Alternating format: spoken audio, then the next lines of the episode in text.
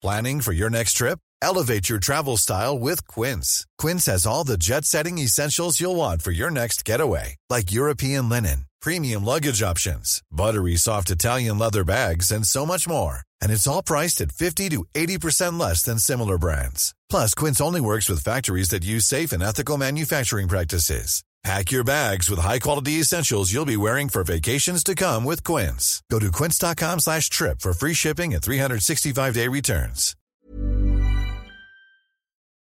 Mais dis souvent le problème de la retraite, alors j'aime bien beaucoup jouer avec les mots aussi, je dis déjà si on, on doit être retraité, serions-nous maltraités avant qu'on doit être retraité? Déjà et, et aussi c'est de voir que si on prenait son pied dans ce qu'on fait, dans son activité professionnelle, est-ce que tu crois qu'on va calculer le nombre d'années qui me reste jusqu'à que j'arrête? Exécuté par qui? Fabrice Florent. Bonjour, bonsoir, bon après-midi à tous et bienvenue dans ce nouvel épisode d'Histoire d'argent.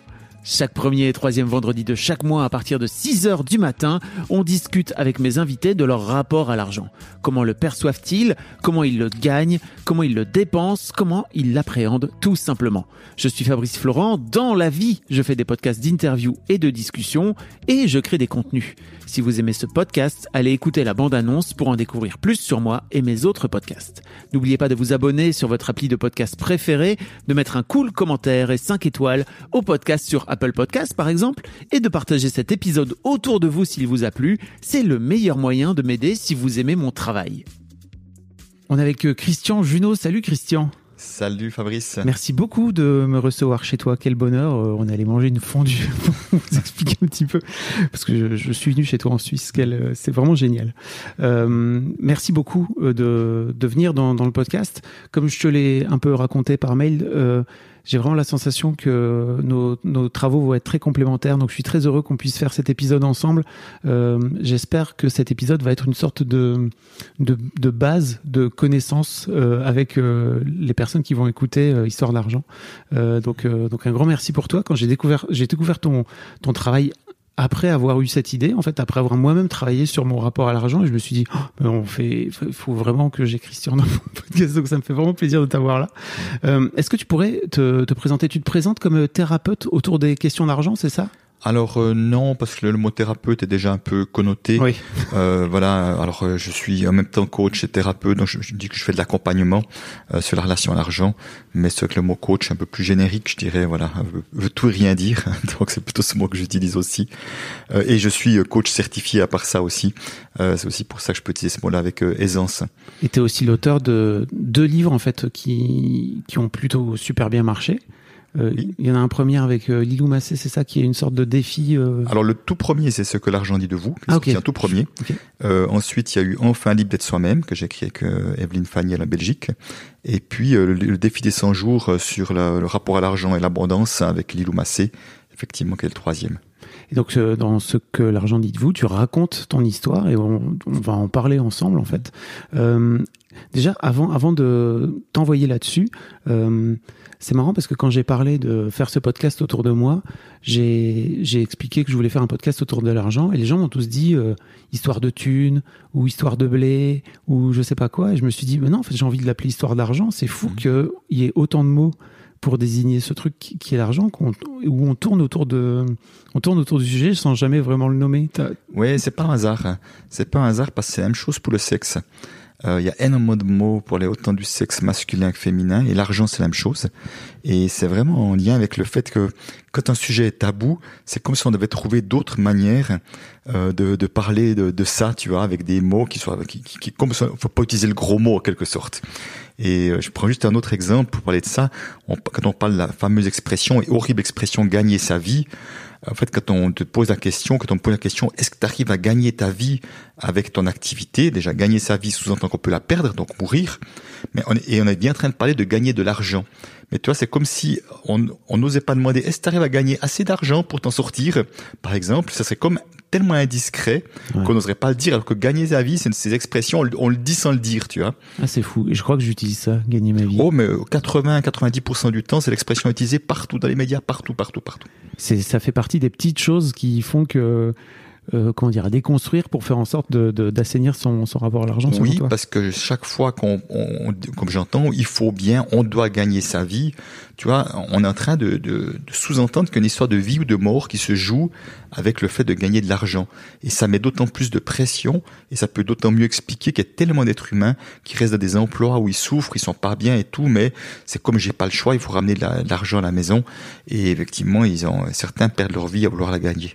Waouh, il y a, plein de peurs euh, sous une fois que tu soulèves son cette histoire de rapport à l'argent, il y a plein de peurs qui sont dessous. On va en parler juste après. Mmh. J'aimerais bien que tu me racontes parce que c'est un peu ce que tu racontes aussi à travers ton bouquin, mmh. euh, ta propre histoire. Comment t'en es venu toi à te dire ok, il est temps de travailler sur l'argent de mon côté? Alors oui, c'est effectivement un, chemin. déjà, c'est vrai que je suis euh, économiste de formation et ancien banquier. Donc j'ai travaillé 23 ans euh, dans une grande banque et 17 ans comme conseiller en placement financier. Donc j'étais déjà témoin de ces histoires d'argent euh, en voyant des choses surprenantes, bizarres. Je voyais à quel point c'était très irrationnel les comportements avec l'argent. Simplement, je n'arrivais pas à les expliquer. Quand tu parles d'irrationalité, tu parles de quoi, par exemple? Ben, Par exemple, comment est-ce qu'on peut avoir peur de manquer quand on est multimillionnaire, par exemple? Ça, je l'ai vu plein de fois. Euh, comment est-ce qu'on peut passer des heures pour une histoire de 2, 5 euros de frais, que en a aussi un million. Enfin, c'est quelque part, je vois qu'il y a des questions de principe, enfin de euh, comment on peut s'entre-déchirer pareillement dans une succession alors qu'il y en a largement assez pour tout le monde. Donc tout ça, c'était un peu mon quotidien, j'ai envie de dire, de voir ça. Mais surtout, ce qui est intéressant pour moi, c'est de voir que j'avais une grande faculté à voir ça chez les autres, mais j'arrivais pas à voir que moi-même, j'avais une relation à l'argent qui était pas bien différente d'eux, c'est-à-dire qui était très anxiogène. Tu peux en dire plus? Oui, bien sûr. Euh, c'est-à-dire que j'avais d'excellents revenus parce que j'étais euh, sous-directeur dans une grande banque euh, avec des bonus comme de plusieurs dizaines de milliers d'euros à la fin. Et, et malgré ça, j'avais peur de manquer. Malgré ça, j'étais crispé histoire d'argent. Malgré ça, quand je faisais mes le soir de, du mois, je faisais mes paiements et mes comptes. En quelque sorte, j'avais l'estomac noué. J'étais pas prendre avec des pincettes. J'étais celui qui restreignait les dépenses à la maison parce qu'il fallait absolument épargner encore et encore. Donc j'étais pris dans une sorte de, de, de jeu, j'ai envie de dire, enfin de jeu, c'était pas, c'était pas tellement euh, ludique en l'occurrence comme jeu, mais sans même m'en rendre compte, mais surtout pire que ça, c'est que j'étais même convaincu que ma manière de faire était la seule qui était la bonne. Donc à partir de là, comme j'avais beaucoup de peur, mon épouse, qui pourtant pas une grande dépensière, dépensait forcément trop pour moi, puis ça venait réveiller mes peurs, que lâcher des fringues, des machins, je me dis pourquoi j'achète tout ça, bah, tu vois, ce genre de truc. Et puis euh, aussi, donc ce qu'il y avait, c'est que ce que je me rendais surtout pas compte, c'est que mes peurs étaient le moteur de mes actions. Et donc je vivais dans la peur, dans le stress, euh, beaucoup, beaucoup plus souvent que je n'étais conscient. Et ça se concrétisait comment? Quand tu disais la peur était le moteur de tes actions Ben justement, de vouloir restreindre les dépenses, d'avoir le, le, le nœud à l'estomac, de, vouloir toujours calculer. Tu vois, à un moment donné, je prends un exemple typique que je sais pas, je vois pas le seul. C'est le temps que je pouvais passer sur Internet ou ailleurs, à l'époque des catalogues, pour essayer d'acheter la chose à meilleur marché possible. Tu vois, faire des comparaisons. Mais et ça m'arrive encore parfois de me surprendre à faire ça. Simplement, Aujourd'hui, je me dis ah mais dis donc, c'est intéressant ça. Ton temps n'a donc pas de valeur. Si tu es prêt à passer une demi-heure ou une heure pour économiser 20 euros, qu'est-ce que vaut ton temps finalement? Alors que je peux perdre mon argent, je sais que je pourrais peut-être le regagner un jour, mais le temps que je perds, je ne le regagnerai jamais. Oh Parce qu'à la fin, on meurt, bien sûr. Oui, mais c'est ça, c'est ça, c'est qu'à un moment donné, ce temps-là, je pourrais pas le, le rattraper, je pourrais pas revenir en arrière, tu vois. Pourquoi, selon toi, euh, c'est important de travailler aujourd'hui son rapport à l'argent? Ben justement parce que notre rapport à l'argent influence beaucoup plus notre vie que nous l'imaginons. Et, euh, je reprends l'exemple que je dis tout à l'heure, qui malheureusement touche énormément de personnes. Combien de personnes sont dans une activité professionnelle qui leur plaît plus du tout, dans laquelle ils ne s'éclatent pas, voire ils souffrent.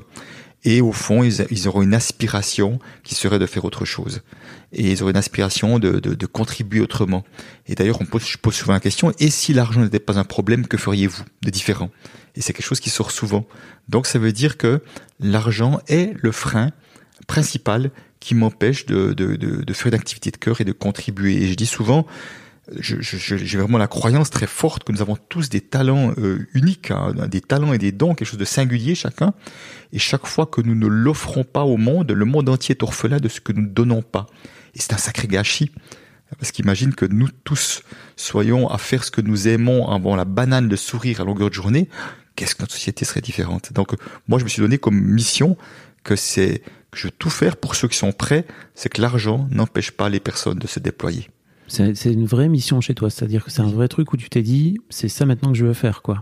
Oui, c'est-à-dire que ça donne du sens parce que j'accompagne tellement de personnes ou qui font ce qu'ils aiment et qui n'arrivent pas à gagner suffisamment d'argent pour rendre pérenne leur euh, entreprise, leur projet, ou alors effectivement qui sont coincés et je me dis, mais plus, plus on est nombreux à faire ce qu'on aime, encore une fois, mieux ça va, mieux ça va se passer. Il y aura, on parle souvent des problèmes de, de la retraite et, ça va être un vrai problème d'un point de vue démographique et financier. Mais je dis souvent le problème de la retraite. Alors j'aime bien beaucoup jouer avec les mots aussi. Je dis déjà, si on, on doit être retraité, serions-nous maltraités avant qu'on doit être oh. retraité? Déjà. Et, et aussi, c'est de voir que si on prenait son pied dans ce qu'on fait, dans son activité professionnelle, est-ce que tu crois qu'on va calculer le nombre d'années qui me reste jusqu'à que j'arrête? Euh, Moi, j'arrive à l'âge où, on, où certains euh, prennent le retraite anticipée ou songent à leur retraite, alors que moi, je vois que tout ce que les projets que je vais encore pouvoir faire, à quel point j'ai encore longtemps, longtemps m'éclater dans la vie. Donc, tu vois, à partir de là, c'est plus une question peut-être que j'adapterai mon rythme en fonction de mon énergie, mais ce que j'aime, je vais pas arrêter de le faire parce j'ai un certain âge, ça n'a absolument aucun sens. effectivement. Mmh. Euh, c'est intéressant parce que dans ton livre, donc, ce que l'argent dit de vous, euh, tu cites une phrase qui est de ton mentor d'ailleurs, un hein, Peter Koenig, qui est un peu cette personne qui t'a amené à faire le métier que tu fais aujourd'hui, si je me trompe pas. Euh, il dit un truc, il dit il n'y a pas de relation saine à l'argent si vous ne l'aimez pas. Oui. Absolument. Et tu racontes dans le bouquin que la première fois que tu l'as entendu, ça t'a fait tiquer. Mhm. Oui, oui, parce que j'avais une sorte de raccourci que euh, pour moi, aimer l'argent, enfin c'était un raccourci, mais il y avait une confusion surtout, plus qu'une raccourci, une confusion que aimer l'argent c'était s'y accrocher. Tu on voyait, on voyait, euh, je voyais de Funès dans la VAR, au Picsou, enfin tout ce genre de trucs là, enfin tout ce genre de comportement. Alors que non, euh, ces personnes n'aiment pas l'argent. Ils sont, quand on est attaché à, on n'aime pas. On s'accroche à quelque chose, on n'aime pas. On, c'est encore une fois la peur qui se manifeste. Alors qu'aujourd'hui, je peux voir que je peux aimer l'argent pour ce qui m'apporte et ce qui me permet de contribuer également. Donc c'est vrai que comment je peux avoir une relation saine euh, à mon épouse si je l'aime pas, à mes enfants si je les aime pas. Euh, pour moi, ça paraît une évidence que ça passe, ça commence par apprécier, aimer quelque chose pour une bonne relation avec la, la chose ou la personne en question. Mais c'est tellement mal vu d'aimer l'argent, mhm. parce qu'en fait, on vient y caler, on vient y coller, euh, comme tu dis dans le bouquin, des projections. Euh, parce que euh, peut-être qu'on a entendu quand on était petit, ou même plus tard, ou dans ta famille, que gagner de l'argent, c'était sale tu fais tout un travail là-dessus, notamment. Enfin, tu incites les gens à faire tout un travail sur qu'est-ce que ça évoque pour vous l'argent. C'est hyper intéressant comme question. Oui, oui, parce que c'est vraiment ça la clé de nos comportements. Et c'est là le, génie de Peter Koenig, c'est qu'il a mis effectivement en mot le fait que nous avons pratiquement tous des projections inconscientes sur l'argent. Et si mes projections sont positives, comme les grands classiques, l'argent c'est la sécurité, l'argent c'est la liberté, ou l'argent c'est le confort de vie, ou négative, l'argent est source de conflit, l'argent c'est sale, l'argent c'est l'injustice ou, ou la cause des problèmes dans le monde, suivant que je projette une chose ou l'autre sur l'argent, voire du positif et du négatif, ça va complètement influencer, ça sera ma relation à l'argent. En fait, si tu veux, le, le moteur de mes comportements avec l'argent, c'est mes projections sur l'argent. Et moi-même, effectivement, j'avais associé argent et sécurité, donc ça signifie que j'étais très très très insécure à l'intérieur de moi, très vite stressé, et c'est pour ça que j'essayais d'épargner toujours plus. Et comme j'étais toujours stressé, je me dis, avec un peu plus, ça ira mieux. Avec un peu plus, ça mieux. Et je me rendais même pas compte que j'étais pris euh, dans une, dans une sorte de, de de, de, voie sans issue en quelque sorte, dans lequel je ben, j'allais nulle part avec ça. Et en fait, si tu veux, encore une fois, s'accrocher à l'argent, ça parle juste de la peur. Et euh, le problème, c'est que je cherchais une solution à l'extérieur sur l'argent, alors que mon problème était intérieur, soit mon manque de sécurité, qui était vraiment en lien avec un, fort manque d'estime de moi et un fort manque d'amour pour moi aussi. Tu racontes qu'il y a, un gros gros lien entre l'estime de toi à un moment donné que tu peux avoir mhm. et euh, la façon dont tu valorises euh, ce que tu finis par euh, vendre d'une manière ou d'une autre, que ce soit ton temps quand tu es un mhm. salarié ou des produits si jamais tu es mhm. entrepreneur ou je sais pas quoi. Oui, oui tout à fait. C'est-à-dire que si j'arrive pas à donner de la valeur, de, à me donner de la valeur pour qui je suis, euh, comment est-ce que je vais oser donner de la valeur pour ce que je fais, puisque ce que je fais, ça part de qui je suis. Donc on voit beaucoup de personnes qui n'osent pas demander d'augmentation de salaire. J'ai affaire à beaucoup d'entrepreneurs qui n'osent pas donner de la valeur à ce qu'ils font, qui, qui valorisent mal leurs prestations et qui fait qu'ils vont galérer financièrement, alors que ça pourrait vraiment valoir plus aussi. Donc euh, c'est vraiment une base, encore une fois. Euh, aujourd'hui, j'ose le dire, et pas c'était pas aussi clair avant, mais aujourd'hui, j'ose le dire, mon, le, le travail que je fais, c'est un travail d'amour de soi. C'est vraiment apprendre à mieux s'aimer pour euh, changer quelque chose à l'extérieur. Ça part, en fait, pour que les histoires d'argent, ce sont que des choses qui se passent à l'extérieur de nous, et pour que ma situation matérielle change ou mes comportements euh, dans la matière changent, je dois changer quelque chose à l'intérieur de moi. C'est inévitable pour moi. J'ai une amie euh, que j'aime beaucoup, à qui j'ai recommandé ton livre, parce que ça y est, je commence à l'offrir à tout le monde. Merci. Euh, qui m'a dit, écoute, euh, j'ai pas été beaucoup plus loin dans son bouquin. Il m'a énervé parce qu'en gros, son livre, c'est un livre de nantis et c'est pour les gens qui ont de l'argent, en Mhm. fait. Et je lui ai dit, je crois que t'es pas, je crois que t'es un peu passé à côté du sujet. Mais qu'est-ce que tu as envie de lui dire si, si tu l'avais en face de, de Ben, toi? ben déjà, intuitivement, quelqu'un qui me dit ça, je pense que c'est quelqu'un qui n'aime pas l'argent au départ. Parce qu'autrement, euh, c'est une sorte de, de, de réaction derrière. Et, euh, et justement, moi, j'ai envie d'être accessible à tout le monde parce que je, je, je- j'ai beaucoup de personnes qui, qui viennent me voir aussi, qui ont des grosses difficultés, que l'argent, euh, qui, qui galèrent financièrement. Et je trouve aussi que c'est que c'est du gâchis. Euh, c'est malheureux euh, et c'est évidemment une réalité pour eux. Hein, ça, je ne le nie pas.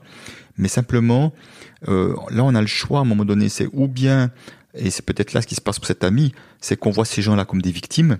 Et si on voit ces gens-là comme des victimes, si je suis victime, quelque part, ça signifie je ne peux rien changer, puisque le problème, c'est les bourreaux qui, font qu'on est dans cette situation-là. Donc, euh, je suis là, je suis dans un trou, puis j'attends qu'on vienne me sortir du trou, etc. Tu vois, prendre cet exemple-là. Alors que moi, mon invitation est de dire, et si dans vos croyances, il y avait quelque chose qui vous limitait? Et si dans votre histoire familiale, il y a quelque chose qui fait que vous n'aviez comme pas l'autorisation inconsciemment d'être dans une certaine forme de minimum d'aisance financière, etc. Donc, et s'il y avait quelque chose à changer en vous, et encore une fois, ça pourrait changer de la matière? Donc euh, c'est pour ça que moi j'ai envie d'être accessible à tout le monde et, le livre c'est déjà un premier pas je dirais pour pouvoir être accessible avec euh, avec peu de moyens finalement. Alors tu parlais tout à l'heure que tu avais tendance à accumuler de l'argent le Mhm. plus possible. Là tu parles de mon ami qui n'aime pas l'argent. Tu as Mhm. créé des profils en fait. Donc tu es un écureuil et mon Mhm. ami si je me trompe pas elle est une repousseur, c'est ça? Oui, Repousseuse? repousseuse, tout à fait, c'est ça, tout à fait. Écureuil, donc c'est ceux effectivement qui, a, qui veulent faire des réserves, qui veulent accumuler de l'argent, puisqu'il y a cette croyance de plus je serai, plus j'aurai d'argent, plus je serai ou sécure, ou libre dans ma vie, où il y aura de confort dans ma vie, ce genre de choses. Ou pour d'autres, euh, plus j'aurai d'argent, plus il y aura de conflit dans ma vie, plus ça va créer de l'injustice. Donc, euh, donc euh, quelque part, on est l'un comme l'autre, on est coincé dans des croyances. Alors évidemment, a priori, c'est mieux d'avoir de l'argent que d'être dans les dettes euh, non désirées, parce qu'on peut être dans les dettes mais euh, raisonnables, mais non désirées. Et en même temps, euh, se pas dire que notre vie est meilleure parce qu'on peut être surstressé en ayant de l'argent aussi, donc ça, notre vie va aussi être un peu compliquée. Et alors comment, une fois qu'on s'est retrouvé dans une euh, dans un profil entre guillemets, comment on peut faire pour se dire, euh, ok, bah comment je peux faire pour sortir de ça? Mhm. Ben, si tu veux, euh, ça va demander de. ben, si je prends mon exemple, à un moment donné, si j'ai dit bon ben l'argent c'est la sécurité, euh, donc je, comme je disais, je faisais fausse route en allant chercher ma sécurité à l'extérieur. Le jour où j'ai pris conscience que la sécurité, ma sécurité intérieure c'était une chose et l'argent c'était une, autre chose, alors qu'avant j'ai fait un amalgame. Donc déjà c'était un premier pas cette prise de conscience et de dire ben, puisque mon problème n'est pas à l'extérieur, puis je ne manque pas d'argent ni de, de revenus en l'occurrence, mon problème est à l'intérieur. J'ai à apprendre à me donner de la valeur. J'ai à apprendre à recréer cette sécurité intérieure. Et ça veut dire quoi? Me donner de la valeur, l'estime de soi, pour moi, ça commence par oser faire des pas en dehors de sa zone de connu, par exemple.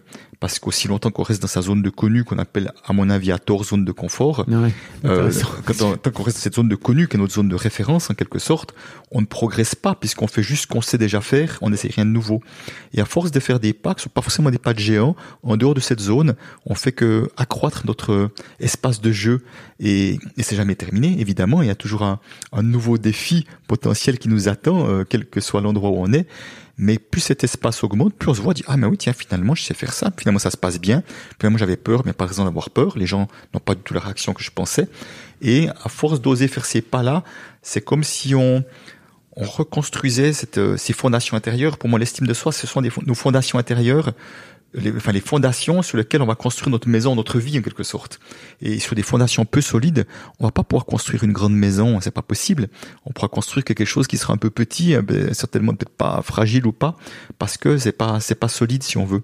Donc c'est vrai que ça demande euh, à nous de faire des choses là, à nous de changer de regard et aussi à nous de nous donner de la valeur. Euh, ça peut paraître tellement bête, mais moi je vois à quel point parfois j'ai de la difficulté à donner de la valeur. C'est-à-dire que, je prends un exemple, si je commence à, à mal me nourrir, eh ben, qu'est-ce que, qu'est-ce que ça veut dire de ma relation de moi à moi? Tu vois, ce qui te viendrait à l'idée de mettre dans ta voiture du diesel alors qu'il faut mettre du, du, du, du, du, samplon 95, tu vois? Ça t'aiderait jamais à l'idée, mais tiens, pourquoi je le fais pour moi?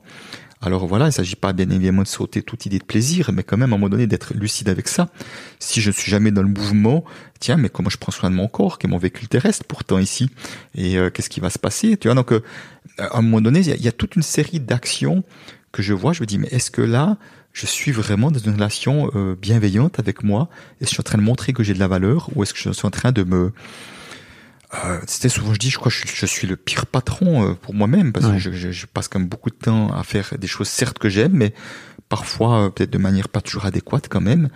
Et je me dis mais des patrons comme moi euh, je, je, serais envoyé au prud'homme si j'étais comme ça avec mes collaborateurs.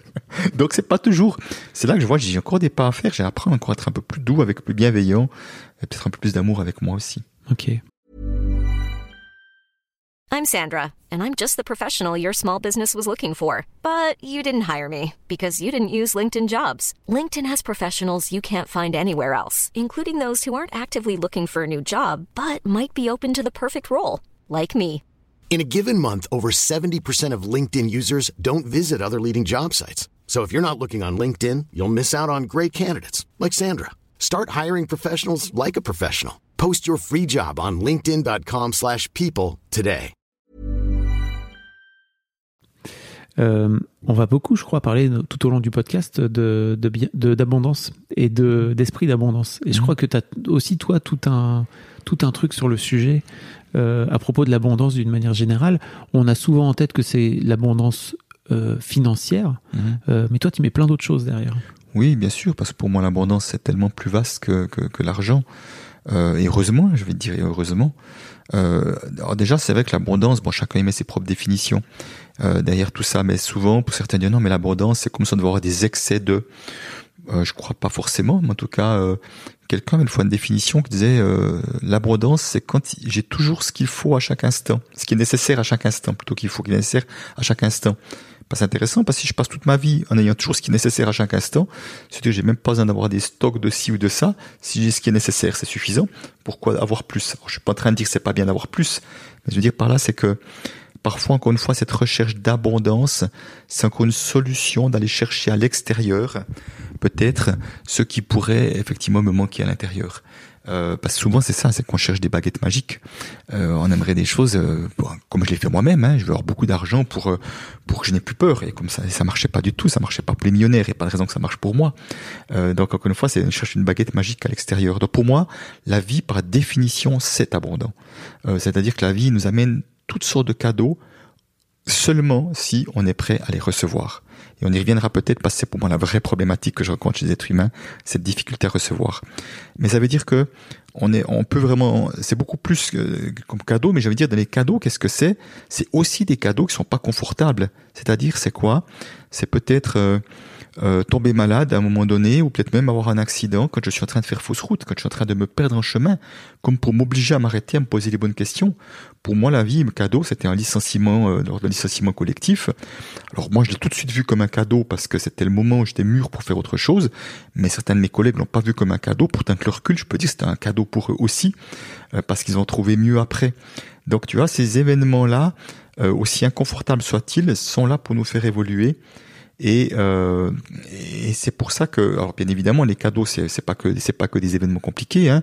Le cadeau, c'est la rencontre absolument euh, fortuite de Peter Koenig pour moi, qui va absolument transformer ma vie, par exemple. Euh, c'est, c'est d'avoir eu accès à l'Iluma, c'est aussi, aussi alors que beaucoup d'autres auraient bien voulu n'y ont pas eu accès. Enfin, tu vois, il y a des gens qui arrivent sur ton chemin comme ça. Tu dis waouh, pourquoi ça, pourquoi ça m'arrive à moi, c'est incroyable. Mais est-ce que je saisis l'opportunité? Ou est-ce que je dis ah ben non non j'ai pas droit je prends pas ben non si ça se présente à moi moi j'ai envie de dire ben voilà merci pour cela et euh, j'ai envie de profiter de ce cadeau juste je reviens sur je saisis l'opportunité parce qu'à première vue on peut se dire c'est bien de saisir les opportunités qui se présentent à nous et ceux qui saisissent des opportunités on devrait les appeler des opportunistes c'est intéressant, ce mot opportuniste est vu comme chose de beurre, de pas bien. bien. Sûr. Alors que saisir l'opportunité, ben oui, ça paraît bien. Et c'est pour ça que nos mots, je trouve, ont été beaucoup déformés. Moi, j'ai envie d'être le roi des opportunistes, celui qui sait saisir les, toutes les opportunités que la vie lui présente pour évoluer, pour avancer, pour contribuer le mieux possible. Notre euh, société judéo-chrétienne qui a tendance à venir taper sur les gens qui bah justement qui acceptent les cadeaux dont tu parlais tout à l'heure parce qu'il y a un peu ce truc là aussi c'est pas bien de c'est pas bien dans, dans l'inconscient collectif euh, de profiter entre guillemets quoi oui en tout cas euh, moi bon j'ai je suis un bout plus âgé que toi et c'est vrai que je faisais mon école du dimanche tout gamin. Euh, on parlait encore du paradis et de l'enfer on en parle un peu moins maintenant. Mmh. mais c'est vrai qu'à l'époque j'avais jamais entendu dire que le paradis ça se méritait en prenant son pied dans la vie quoi. C'est tu, tu te donnes sans compter pour les autres et tu t'oublies au passage. C'était souvent ça qui était sous-entendu. Et je peux dire, c'est encore très très fort imprégné aujourd'hui. Une, des plus fortes croyances que j'ai sur la relation à l'argent, c'est il faut travailler dur pour gagner de l'argent. Ça, c'est la, peut-être la croyance numéro une que je peux travailler pratiquement avec tout le groupe quand j'ai un groupe. C'est exceptionnel qu'il y en ait un qui n'ait pas cette croyance-là. Ouais, bah, je viens de là, moi. Tu vois, je viens du Nord. Euh, mon grand-père qui travaillait à l'usine, euh, mon arrière-grand-père dans les mines. Enfin, tu vois. Oui, oui, c'est ça. Forcément, quoi, tu vois. Mm. Euh, no pain, no gain. Il y a un peu ce truc, tu vois. C'est ça, c'est ça, tout à fait. Mais, mais et en même temps, c'est aussi important de voir, c'est que je prends l'exemple de mes grands-parents. Euh, le mot loisir n'existait sûrement hmm. pas. Euh, hobby, on n'en parlait même pas. Loisir, c'était pas tellement un mot dans, leur vocabulaire. Donc, tu vois, nous sommes aussi ces premières générations qui ont commencé, qui, enfin, la génération encore euh, de, mes enfants et un peu plus âgés, d'un coup, qui parlent d'équilibre de vie. tous ces jeunes qui disent, ah non, je vais pas travailler à 100%, je vais travailler à 80, à 60, 70 moi, à l'époque, je suis sorti des études, mais il y avait juste pas de question. Si tu travailles à 100, tu travailles pas, tu vois. Et c'est ça, où pour dire que les choses ont beaucoup changé. Et je me dire, et c'est tant mieux, parce ça veut dire qu'on est en train aussi de, de remettre tout ça, ça dans quelque chose de plus équilibré, de plus rond, en quelque sorte on parlait de parents. C'est peut-être l'occasion de, parler de parents. Mhm. Parce que tu parles notamment qu'il y a énormément de transgénérationnels qui jouent dans le rapport à l'argent et de choses qui peuvent euh, s'être passées euh, dans l'enfance. Tu prends plein d'exemples dans le livre mhm. euh, de gens que tu as pu voir et qui ont vécu un événement qui est qui peut paraître anodin vu de notre de notre vie d'adulte, mais qui peuvent complètement bousiller le, rapport à l'argent de, des gens. Qu'est-ce que tu as envie de dire sur, euh, sur le rapport aux parents et sur mm. les gens qui, se, qui peuvent se dire, OK, mes parents, peut-être, ils avaient un rapport euh, pas forcément très très sain à l'argent, ils, me l'ont refilé quelque part. Oui, déjà, c'est sûr qu'on est influencé par ce qu'on voit euh, comme enfant d'une manière générale, y compris avec l'argent. Alors, c'est-à-dire que, en général, c'est-à-dire qu'on peut soit reprendre le même rapport à l'argent parce que c'est le modèle qu'on a eu, ou parfois par rejet, on part d'une autre direction, mais c'est pas gagnant parce que c'est du rejet. C'est pas, c'est pas d'un endroit apaisé. Tu vois, je prends un exemple. Si j'ai eu des parents, euh, par exemple, très frileux, qui gardent leur argent, qui veulent pas dépenser, puis finalement on a vécu comme des pauvres alors qu'il y avait de l'argent et qu'il manquait pas d'argent, le jour où je prends conscience de ça, c'est euh, jamais de la vie. Moi, je vais claquer mon fric, tu vois, et euh, je vais, je vais. donc c'est vraiment une sorte de réaction. Et finalement, ça part une fois pas d'un bon lieu. Et à l'inverse, des, je vois des personnes qui ont eu des parents qui étaient toujours dans la, dans la galère financière, les fins de mois, c'était l'horreur. Pas forcément qu'ils ne gagnaient pas assez, mais qu'ils le dilapidaient peut-être, ou qu'ils le dépensaient pas très bien, et qui vont dire jamais de la vie, ou qu'ils sont des économes et tout, mais à partir de la peur. Donc on peut revivre l'inverse aussi, comme on peut reprendre le schéma, comme euh, le même schéma en pensant que c'est la, c'est la solution, puis c'est comme ça que ça fonctionnait. Donc c'est pour ça que c'est intéressant d'aller de voir euh, finalement quel était le rapport à l'argent de mes parents qui peut être d'ailleurs différent. Est-ce que le mien ressemble à l'un ou l'autre? Est-ce que est-ce que j'ai pris quelque chose? Mais on peut même aller monter d'une ou deux générations encore, hein, parce que des fois les, les choses se rejouent de, génération en génération en l'occurrence. Peut-être même euh, plus que sur une ou deux générations, j'ai envie de te dire. Oui, bien, bien évidemment, mais souvent je dirais jusqu'aux grands-parents, voire les arrière-grands-parents, on a quelques infos, mais après, c'est plus dur. Voilà, c'est plus dur, mais bien évidemment, ça peut ça peut durer depuis plus longtemps que ça. Donc, euh, ça veut dire par exemple aussi, je prends au niveau de la situation financière, c'est que si je viens de génération, ça peut être ton cas aussi, peut-être d'après ce que tu disais, où on était plutôt d'une forme de galère financière, il fallait trimer dur pour gagner de l'argent, on avait juste ce qu'il fallait pour s'en sortir, ben souvent ça se rejoue de génération en génération comme étant la norme, parce que il y a des croyances inconscientes, souvent, parfois nommées, mais parfois pas nommées, qui est ah non, mais l'abondance ou l'argent c'est pas pour nous. Nous on n'y a pas droit. Tu vois ce genre de fatalité qui fait que encore une fois que ce soit dit ou pas dit, ça aura le même impact et qui fait que dans la génération d'après, ben, j'ai travailler comme un dingue, ben, finalement je gagne pas d'argent non plus parce que c'est comme si j'étais dans une forme de loyauté familiale. Je, parle beaucoup de loyauté, de déloyauté familiale loyauté familiale, c'est vraiment, on réplique le même fonctionnement. Et le problème de la loyauté familiale, c'est que souvent on prend tout le paquet. On prend tout le paquet, le bon et le moins bon. Alors que moi, l'invitation, c'est dire, on va prendre le bon de ce que j'ai envie d'honorer, peut-être des valeurs que j'aime dans ma famille ou des comportements altruistes, généreux que j'ai envie de garder précieusement et d'honorer, de transmettre. Et il y a peut-être d'autres comportements que j'ai envie euh, de, changer parce que je trouve que c'est pas gagnant. La vie qu'ils ont menée, il me semble qu'il y a moyen de faire mieux, sans les juger évidemment, avec tout le respect que j'ai pour eux, mais avec les moyens qui sont les miens aujourd'hui, il me semble qu'il y a moyen de faire mieux. Moi, j'ai une famille où du côté des hommes, tous ceux qui sont mis à leur compte ont fait faillite. Je suis la première exception, mais je suis le premier à l'avoir vu, si tu veux. Donc c'est clair que ce schéma-là, ce schéma-là de, de payer le prix, de donner un peu de succès, c'est clair que je vais être celui qui va être déloyal à ce schéma-là bah, j'ai pas envie que ça se passe et pour moi et de casser ce schéma pour les ceux qui me suivent également. Euh, donc c'est c'est là où être déloyal, ce n'est pas un manque de respect, c'est pas un manque d'amour. On est déloyal à un comportement, à une croyance, au fait d'attirer certains événements, mais on n'est jamais déloyal à des êtres humains. C'est vraiment important de différencier ça.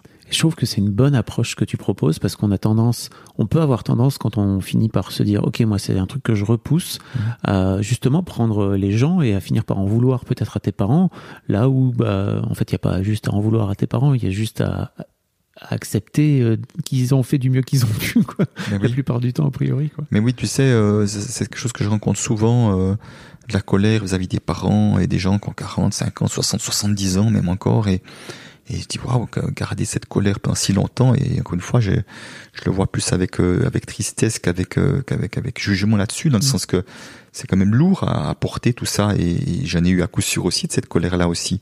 Et j'en suis totalement libéré. J'en suis pas certain, mais en tout cas grandement certainement aussi. Et euh, euh, j'étais parti là-dessus. Je ne sais plus pourquoi d'ailleurs. Euh, tu parlais de ça. Sur la sur la colère? Euh, oui, c'est, euh, oui, oui, qu'on peut vouloir à ses parents. C'est là que je voulais en venir. On peut vouloir à ses parents, mais c'est important de se souvenir, mais dire, mais si j'avais vécu la vie de mes parents, qui dit que j'aurais fait mieux que ça? Et parce que je peux voir mon, enfin, la vie de mon père, je peux pas la décrire, mais la vie de ma mère, je peux voir, il y a vraiment des événements marquants, traumatisants même. Qu'est-ce qui me dit que j'aurais été capable de rebondir de la sorte et, et moi, je prends souvent dans, dans tous mes ateliers, je donne souvent l'exemple de, la, chanson de Goldman. Euh, si j'étais né en 17 à Leidenstadt, aurait, euh, aurait j'étais pire ou meilleur que ces, euh, ces personnes, j'avais été allemand. Pour moi, c'est revenir à une posture d'humilité. C'est vraiment de, effectivement, ils ont fait le mieux qu'ils peuvent dans les conditions qui étaient les leurs, avec la conscience qui était la leur, avec l'éducation qu'ils ont reçue, avec les croyances qu'ils ont héritées. Et voilà, et moi, je, je, suis le fruit de tout ça et je fais aussi de mon mieux. Et je vois déjà que mes enfants font déjà mieux que moi parce que on part pas du même endroit les uns les autres. Ils n'avaient pas Christian Junot euh, sous la main pour euh, qui, peut, qui peut leur, leur filer un bon bouquin, quoi.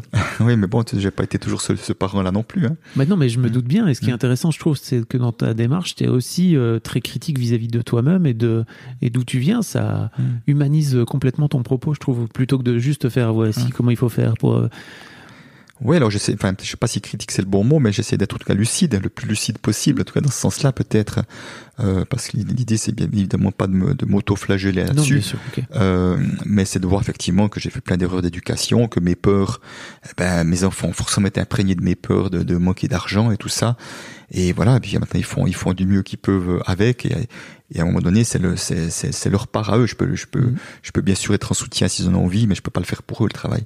Que le père parfait te jette la première pierre. tout à fait. Il n'en existe pas. euh, en tout cas, merci beaucoup parce que je crois que c'est un vrai, vrai sujet sur euh, mm. sur les parents et je crois que ça va être un sujet qui va être assez récurrent dans le podcast d'une manière générale, d'après mm. ce que j'ai cru comprendre. Euh, tu fais aussi énormément de références au côté obscur. Oui. Euh, et qu'il faut aller euh, accepter et embrasser euh, le côté obscur de notre personnalité en expliquant mm. que il y a toujours une facette pile pour une pour une pour une phase, pardon, d'une Oui. pièce, quoi. Oui, oui, c'est-à-dire que en fait, on est piégé par notre éducation, euh, qu'elle soit d'ailleurs euh, familiale, religieuse, scolaire, qui nous a fait croire qu'il y a des choses, des comportements qui étaient bien et des comportements qui étaient mal. Mais quand tu dis comportement, ça veut dire euh, qui, qui font qu'on est d'une certaine manière. Je vais donner des exemples. Mais simplement déjà avant ça, c'est important d'oublier qu'une chose n'existe jamais sans son contraire. Le chaud n'existe pas sans le froid, le bien n'existe pas sans le mal, et le généreux n'existe pas sans le radin. C'est toujours en rapport à l'autre part, à l'autre face, qu'on peut se positionner sur le curseur. Alors j'ai envie de reprendre l'exemple justement généreux radin, puisque ça parle d'argent. Enfin, pas que d'argent, hein, mais entre autres d'argent. Mais assez, euh, souvent quand on parle de radin, on, on est souvent en lien avec l'argent, même ça peut être radin de d'autres manières que ça. Et euh, donc c'est vrai que pour tout le monde, c'est évident, on a tous entendu dire qu'être généreux c'est bien, être radin c'est pas bien. Je crois qu'on est à peu près tous d'accord là-dessus. Donc vous voyez, à un moment donné, ça veut dire quoi? Dès le moment où j'ai cette croyance-là, ça veut dire que je peux me montrer que sur ma face généreuse, parce que si on disait de moi que je suis un radin, ça serait vraiment dur à entendre, ça ferait mal, et puis j'ai l'impression que je serais un moins que rien quelque part, hein, jugé au pilori, hein, mis au pilori comme ça. Donc, euh, donc ça peut faire très peur. Donc dès le moment où j'ai tellement peur de passer pour radin, ça veut dire que j'aurai toute une série de comportements qui seront parfois faussement généreux, juste par peur de passer pour radin. Je prends un exemple tout simple. Euh, tu es au travail à coup ils font une, une sorte de cagnotte d'enveloppe pour la personne qui part à la retraite.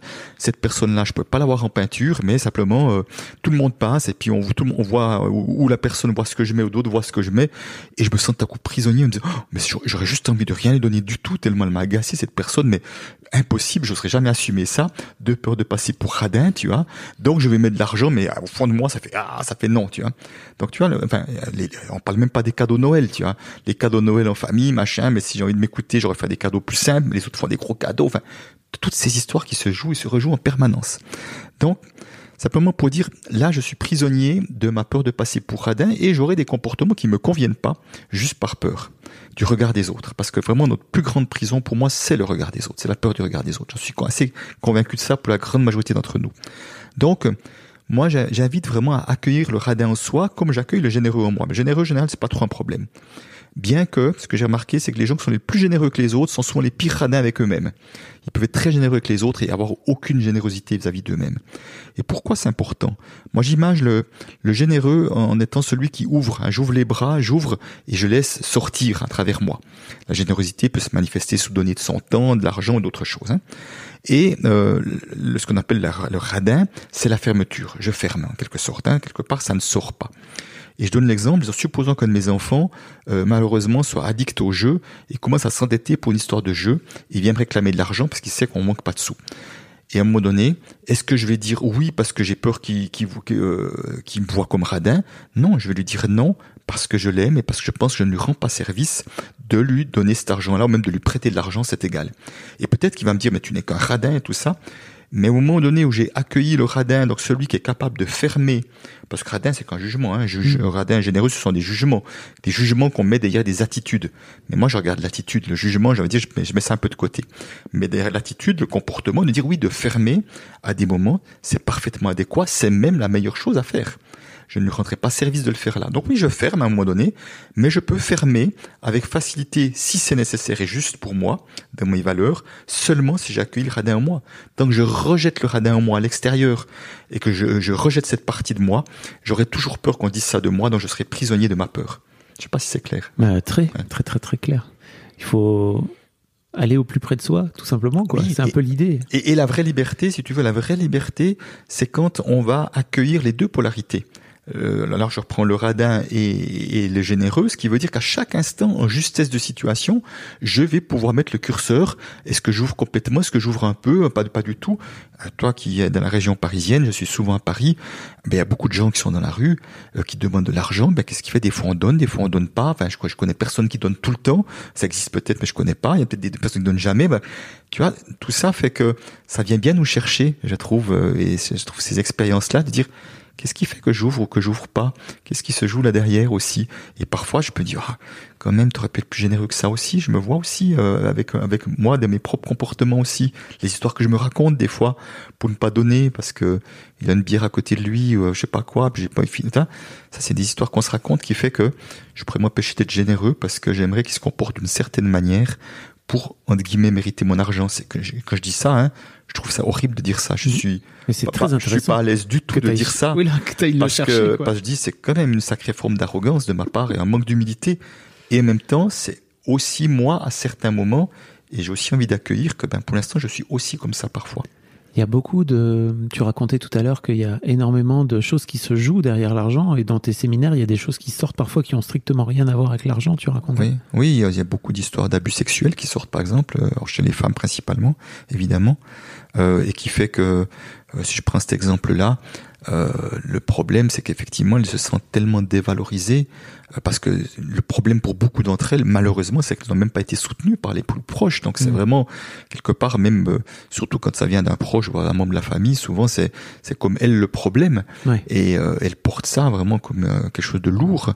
Et vraiment, avec cette fraude dévalorisation, ben, on n'arrive pas à se donner de la valeur. On a vraiment, c'est, c'est juste impossible. Quoi. On n'arrive pas à imaginer être un, un cadeau de la vie. Tu vois, on se voit comme un.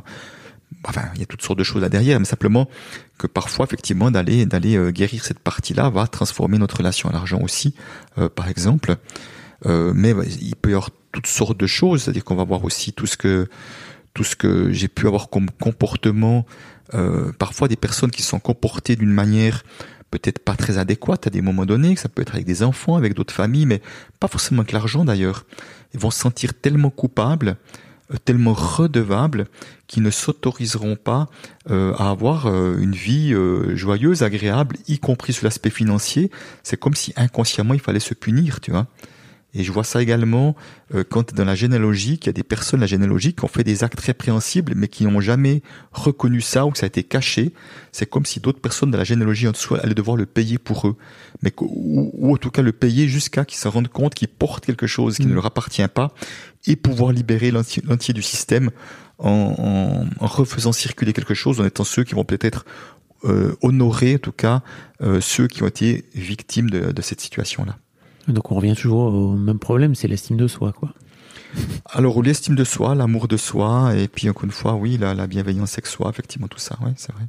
Tu parles énormément de couple aussi, de Oui. d'argent au sein du couple. Enfin, d'une manière générale, tu prends tous les, Oui, bien tu sûr. prends tous les systèmes Ben oui, c'est ben oui. intéressant. Parce, parce que ça se joue partout. Qu'est-ce que euh, alors a- tu prends plein d'exemples hein, dans le livre, mais quel exemple, euh, euh, quel conseil pardon tu voudrais donner à un nouveau couple qui se met euh, qui se met ensemble Mm. et qui a besoin de monter un système entre guillemets de, de répartition, un truc juste quoi. Mhm. Euh, oui, ben, déjà, là, ce que je donne souvent comme conseil, c'est que pour les couples, euh, dès le moment où on commence à, à se mettre ensemble, c'est important de tout de suite parler d'argent. Parce que très souvent, on ne veut pas parler d'argent en disant non, mais de toute façon, il y a, il y a tellement d'amour, euh, ça se passera toujours bien entre nous. Et, et on voit qu'au premier, premier moment où ça se, où il y a des brèches dans cet amour-là, on voit que l'histoire d'argent sort très fort. je savais bien, j'avais bien vu, etc. Voilà, t'as coup, ouais, ces trucs-là qui ressortent. Alors que tu te rends pas compte le nombre de personnes qui disent, Ah, mais j'ai déjà vu dès le début qu'il y avait des problèmes avec l'argent, qu'il y avait ci ou qu'il y avait ça, ou que ça allait pas fonctionner. Enfin, on peut voir que quand on dit que l'amour rend aveugle, on peut bien voir que c'est le cas aussi avec les questions d'argent. Donc, c'est vraiment euh, de, de mettre à plat déjà nos représentations de l'argent. Parce que au fond, ce que je vois, c'est que très souvent dans les couples, il y a- bien souvent deux fonctionnements différents. Ce qui rend, euh, ça donne un peu de piment certes, mais ça donne aussi des sujets de tension. Et derrière tout ça, euh, tant qu'on n'arrive pas à comprendre l'autre. Moi-même, moi qui étais très euh, très économe, ma femme était pourtant un peu économe, mais mais pas au même niveau que moi. J'arrivais pas à comprendre, comme je disais, qu'elle puisse acheter autant de fringues alors qu'il semblait qu'il y avait plein d'armoires. Donc ça, c'était, ça me dépassait et ça me mettait en crispation que je la voyais revenir avec ses sacs remplis de d'habits, mais je voyais les yeux que je devais faire. Enfin voilà, bref.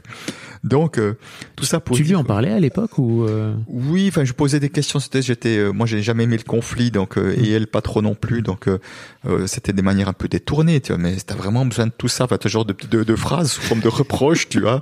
Tu vas encore ranger ça où, tu vois. T'as, t'as, t'as acheté ça où, ça a coûté combien, voilà, tu vois, ce genre de trucs là, tu vois, qui étaient quand même des reproches déguisés quelque part. Hein. Et euh, mais simplement déjà de voir notre représentation de l'argent euh, pour justement comprendre, parce que bien souvent, tu vois, il y en a un qui va dire ah ouais, ben la vie est trop courte, faut en profiter, donc euh, on va dépenser son argent bien ou mal, c'est pas la question.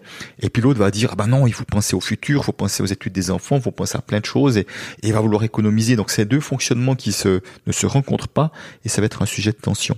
Donc c'est important que de comment on peut trouver le meilleur fonctionnement possible euh, avec les finances. Déjà, là, ce qui est important de savoir, c'est qu'il n'y a pas un bon fonctionnement.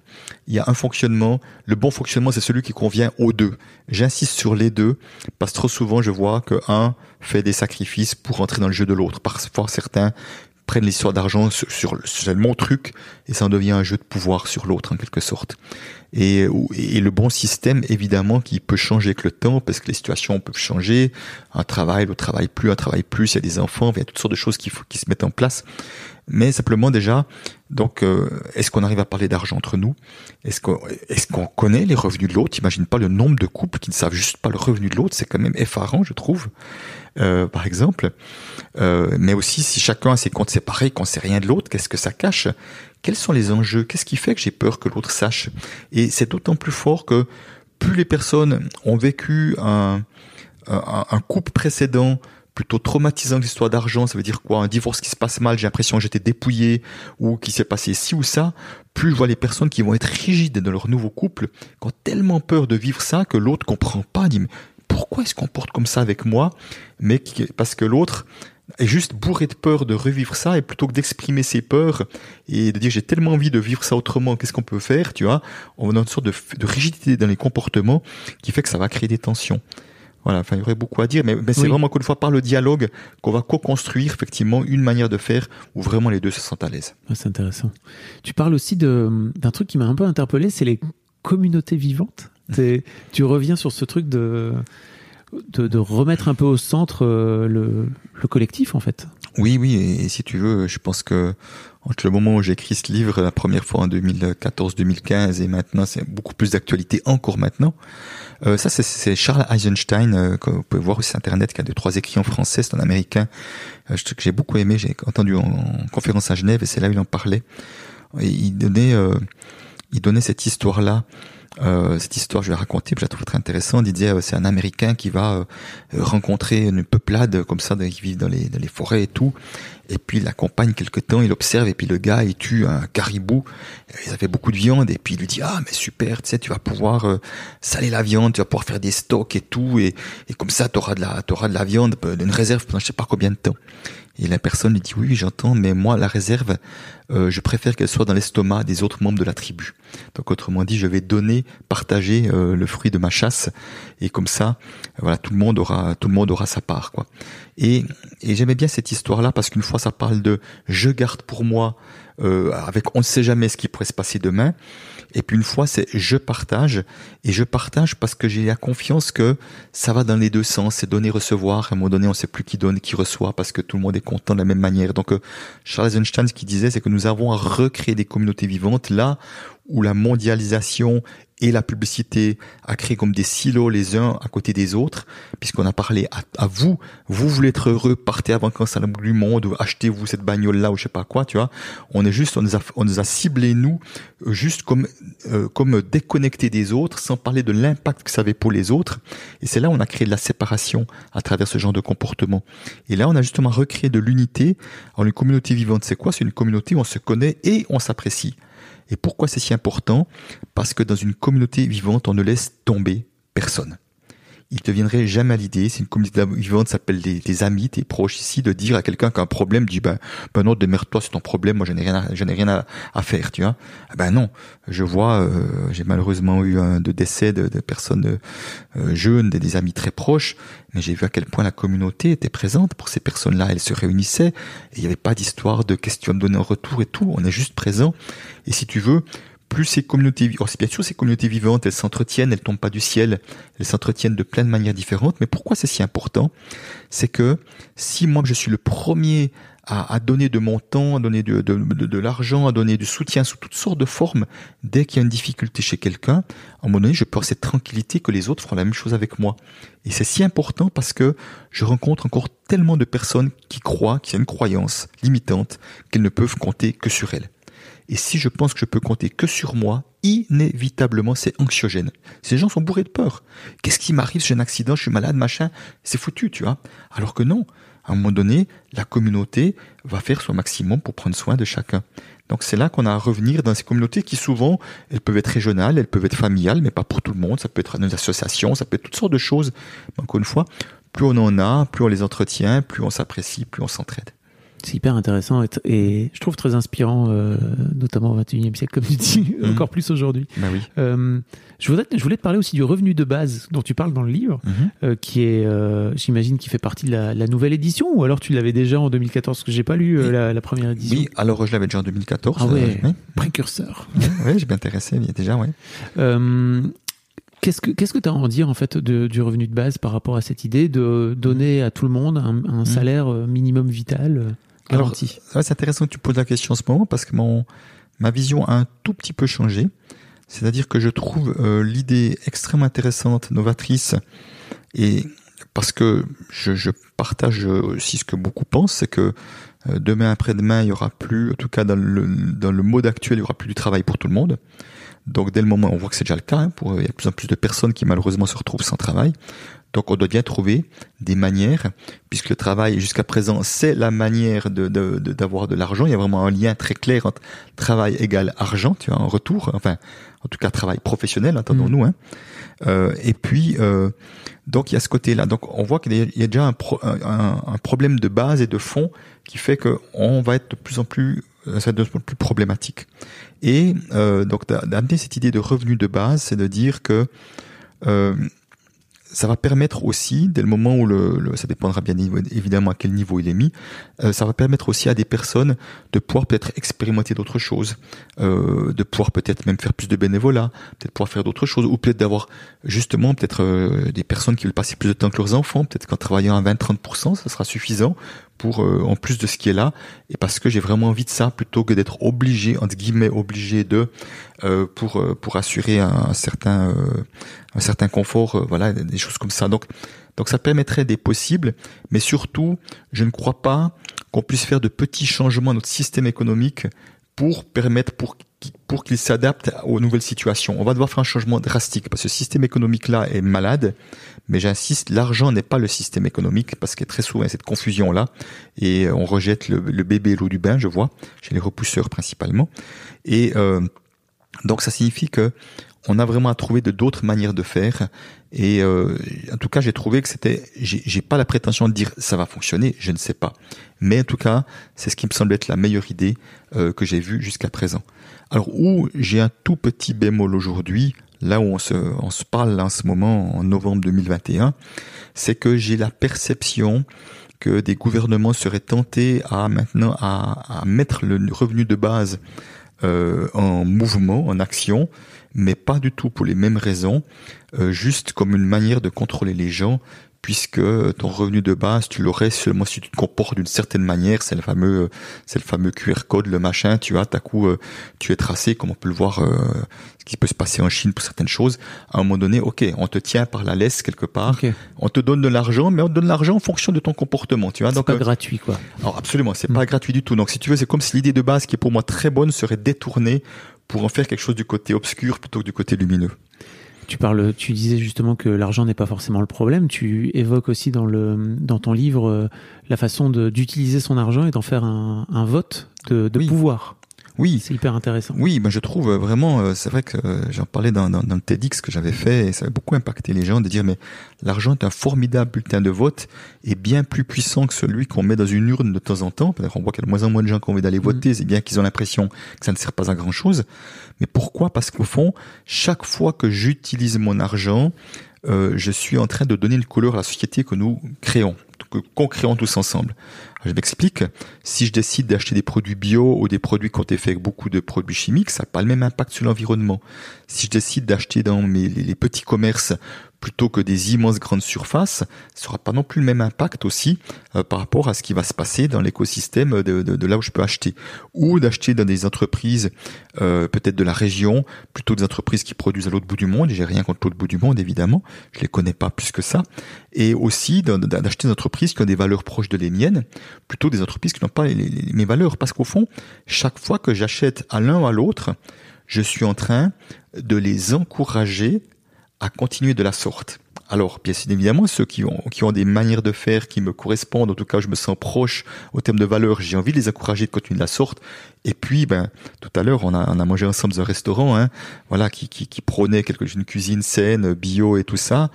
Et ben, tu vois, moi, j'aime bien aller là parce que j'aime bien les encourager pour espérer qu'ils puissent continuer, même si c'est mal parti pour eux, malheureusement, avec ce qui se passe en ce moment. Mais à un moment donné, ça, c'est ma manière d'encourager. Dis voilà, à travers mon argent, c'est aussi un, encouragement que je vous donne là. Parce que j'ai vraiment envie que vous puissiez continuer à faire ce que vous faites. Parce j'aime ce que vous faites.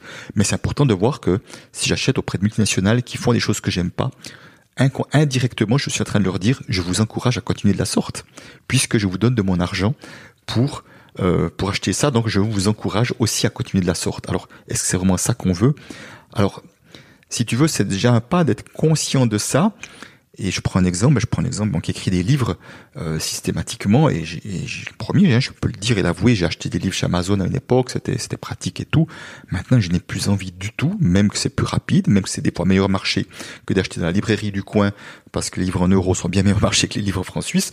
Mais je dis c'est pas grave, si je veux que ces libraires existent, si je veux que mes livres soient chez les libraires, eh ben comment je peux faire autrement que d'aller acheter mes livres chez eux? Je dois être cohérent, si tu veux, à un moment donné. Et et c'est pour ça que c'est important de, de, faire ce pas-là. Alors évidemment, en fonction de nos moyens financiers, on fait le mieux qu'on peut, mais c'est un chemin de conscience pour moi. C'est un chemin de conscience et c'est pas toujours simple parce qu'on voit que des fois derrière une marque, il y a encore d'autres marques derrière cachées. Encore une fois, c'est de faire le mieux qu'on peut de, de s'informer. Ouais. Oui, et puis d'éviter aussi, j'imagine, euh, la culpabilité qui va souvent avec oui.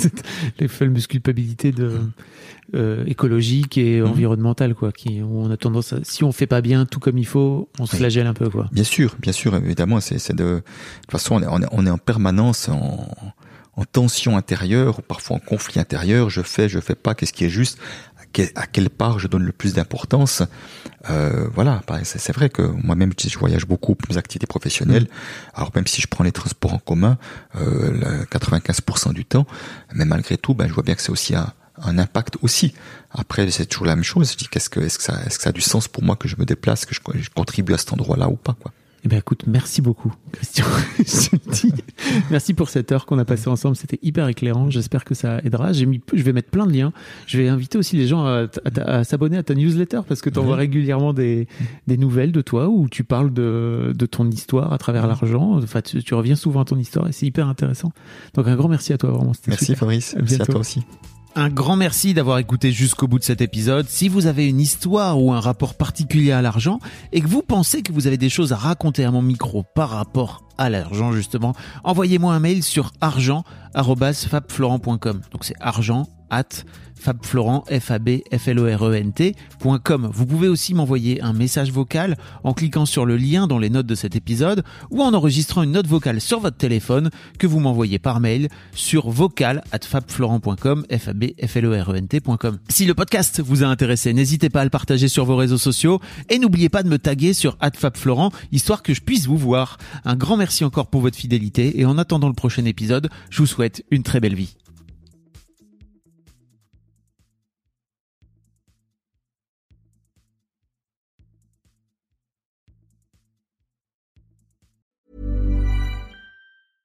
Imagine the softest sheets you've ever felt. Now imagine them getting even softer over time. That's what you'll feel with Bowl and Branch's organic cotton sheets. In a recent customer survey, 96% replied that Bowl and Branch sheets get softer with every wash. Start getting your best night's sleep in these sheets that get softer and softer for years to come. Try their sheets with a 30-night guarantee. Plus, get 15% off your first order at bowlandbranch.com. Code BUTTERY. Exclusions apply. See site for details.